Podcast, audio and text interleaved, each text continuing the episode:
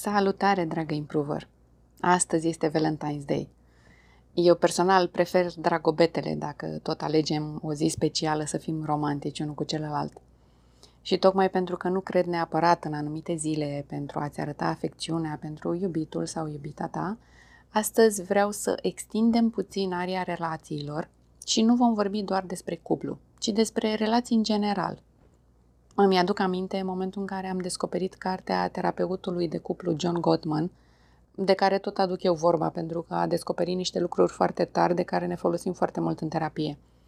Aici mă refer la cartea sa Terapia relațiilor sau The Relationship Cure. Și în această carte, el introduce conceptul de bid sau emotional bid, cerere emoțională, cum a fost tradus la noi termenul. Mi s-a părut acel gen de aha moment legat de ceva atât de simplu că mi-era greu să înțeleg cum de nu l-am văzut. De multe ori ne scapă lucruri mici, dar foarte importante. Deci, ce este acest emotional bid și de ce contează atât de mult, mai ales în startul certurilor din relațiile noastre? Asculți Anatomia unei relații, un podcast despre relațiile de cuplu de care te poți bucura indiferent de sex sau orientare sexuală. Eu sunt Irina Doiciu, psiholog și terapeut de cuplu. Indiferent unde în lume te afli acum, te invit să mă acompaniezi în acest episod în care povestim despre relațiile pe care le avem și cea mai mică unitate care stă la baza calității acestor relații. Gottman a observat cupluri un timp îndelungat în laboratorul său pe care l-a numit, cum crezi, Love Lab. Cuplurile veneau voluntar pentru a participa la un studiu și erau observați interacționând normal, fără niciun fel de îndrumare specială.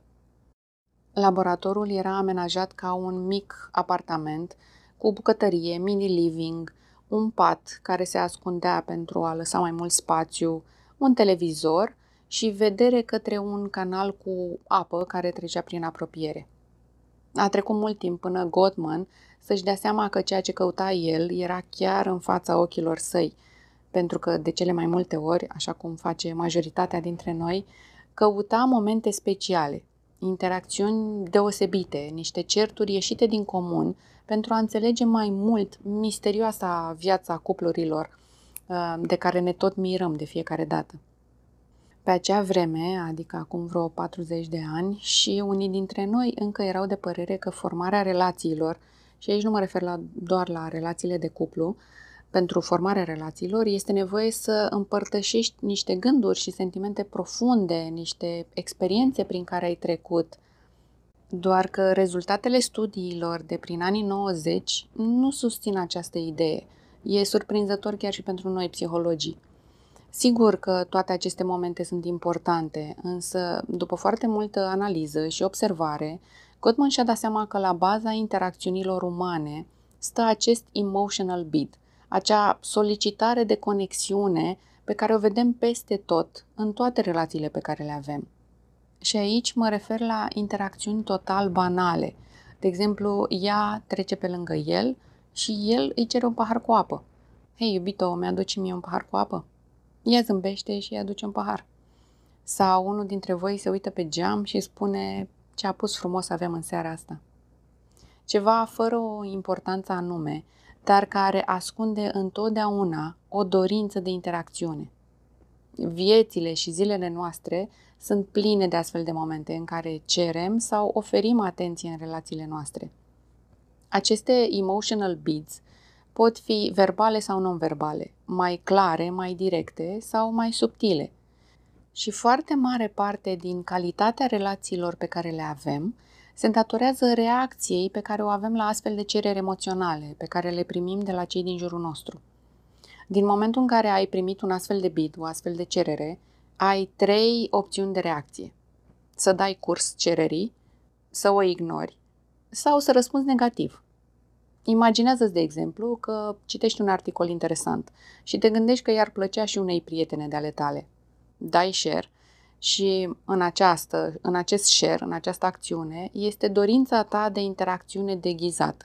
Să presupunem că prietena ta citește rapid și are o reacție de genul A, super, foarte interesant, mulțumesc, tu ce faci? O astfel de reacție dă curs dorinței tale de apropiere și te face să te simți apropiată de prietena ta. Sau apropiat. Dar dacă ți-a citit mesajul, a dat cu sin, peste două zile nu-ți răspunde nimic, alege să ignore un răspuns către tine. Sau îți scrie mai târziu despre complet altceva, fără niciun fel de importanță mesajului tău. Cum te face să te simți o astfel de reacție? În episodul trecut cu cearta de la Ikea vorbeam despre lucrurile mici care te deranjează și care seamănă cu o pietricică în pantof.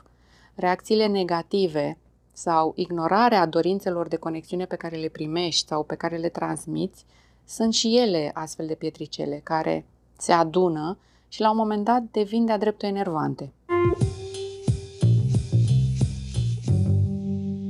Să mai luăm un exemplu. Să presupunem că ea stă pe canapea, în sufragerie, și se uită la televizor. El este pe fotoliu și citește pe telefon.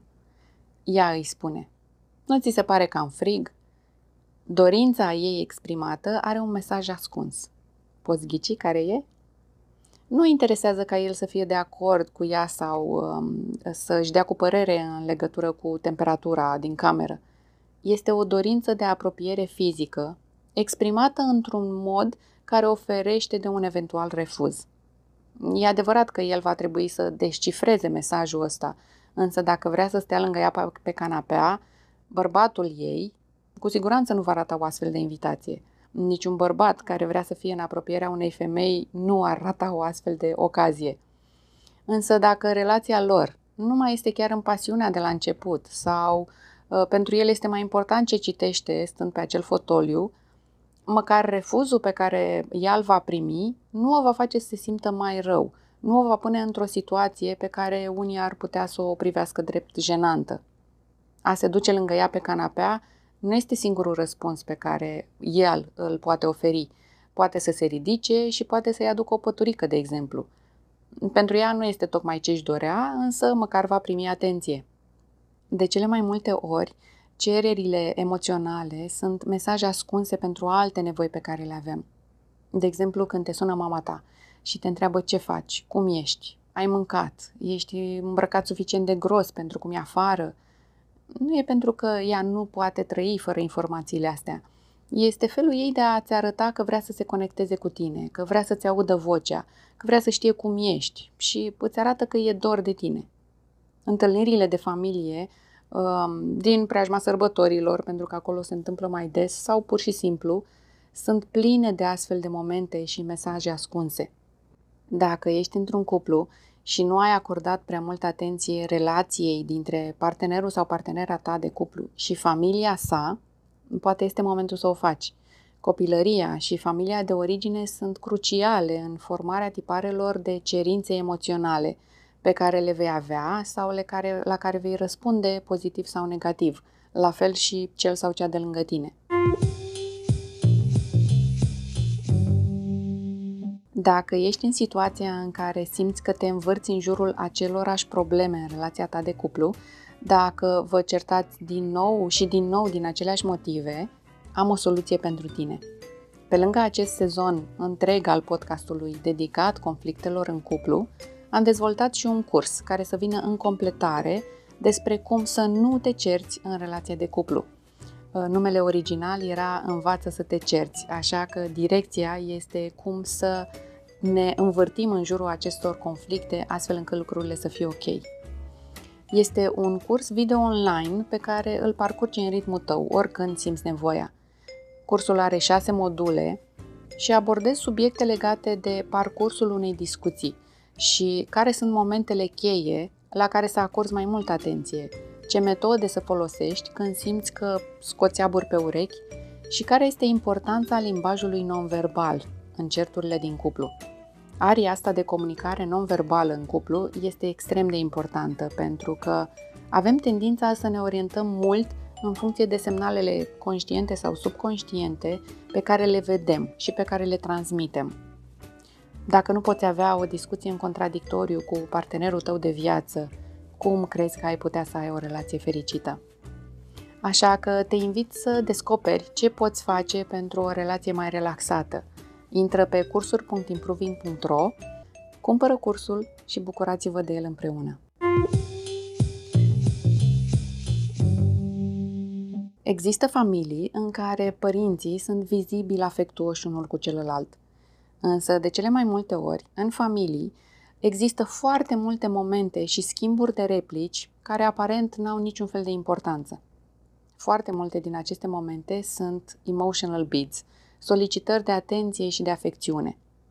Mă ajut să duc farfuriile astea? Cum a ieșit salata beof? Îmi aduci tu paharele? Pentru că tot, nu tot timpul știm să cerem lucrurile de care avem nevoie, se întâmplă des ca cererile noastre să vină sub forma unor critici sau unor nemulțumiri. De exemplu, dacă partenera ta îți reproșează că nu vorbiți pe timp de zi, ă, când tu poate ești la birou, dacă mai mergeți în perioada asta, dorința din spate este de atenție, de comunicare mai ă, des decât o faceți sau decât, decât poate simți tu nevoia.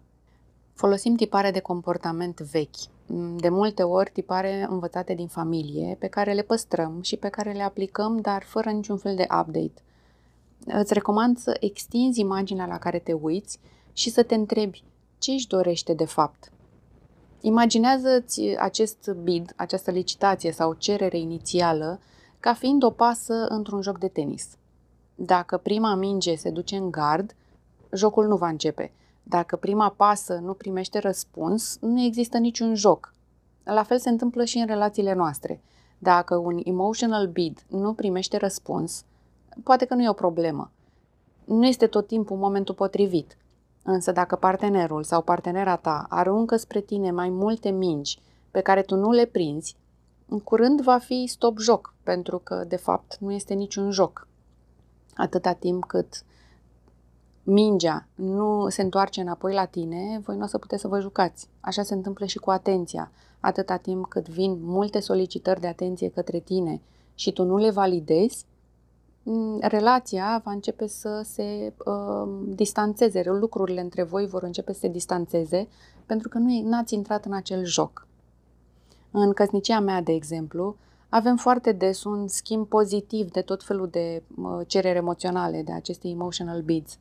Lucrăm amândoi de acasă și când am ceva de făcut din zona creativă, cum ar fi să pregătesc un episod din podcast, am momente când inspirația este undeva pe câmpii și mi se pare că gândesc mai bine dacă merg. Am obiceiul să mă prind dintr-o cameră într-alta în căutarea unei idei care să mi se pare suficient de bună.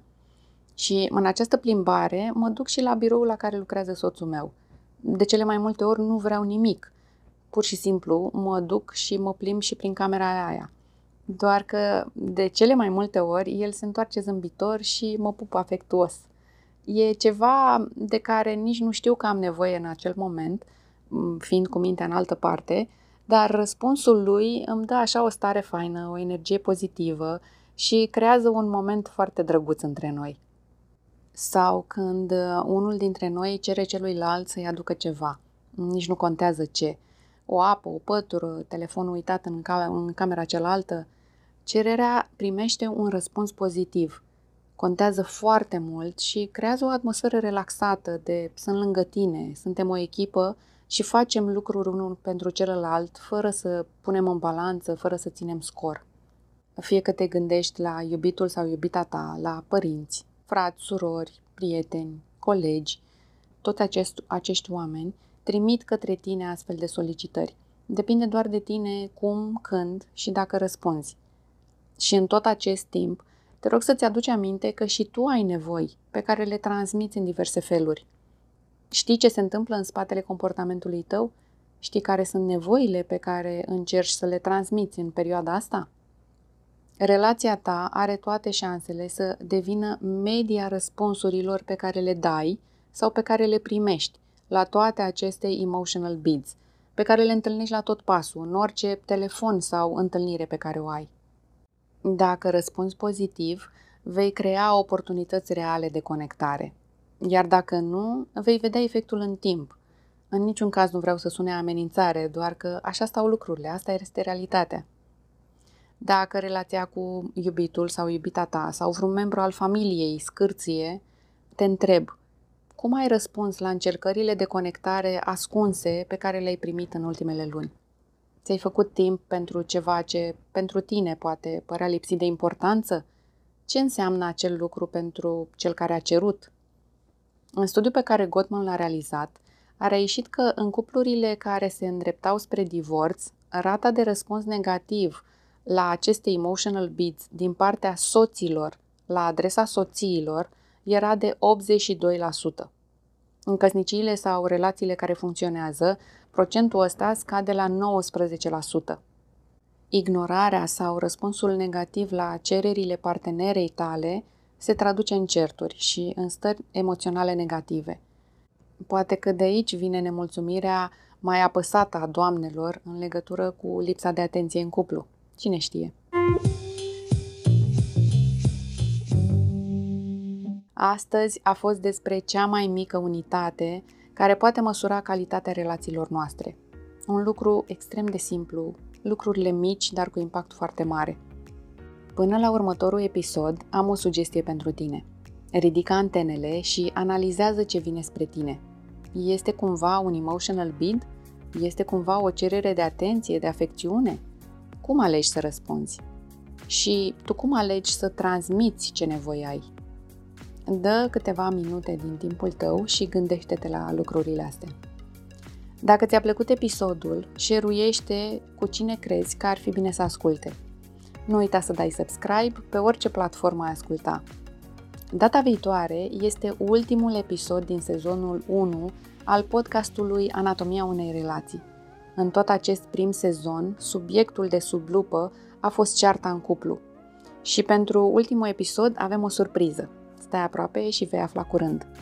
Dacă între timp vrei să-mi vorbești, o poți face printr-un mesaj vocal pe secțiunea podcast a site-ului sau, dacă ești mai timid, îmi poți scrie pe irina.etimproving.ro Până data viitoare, zâmbet larg și inima deschisă!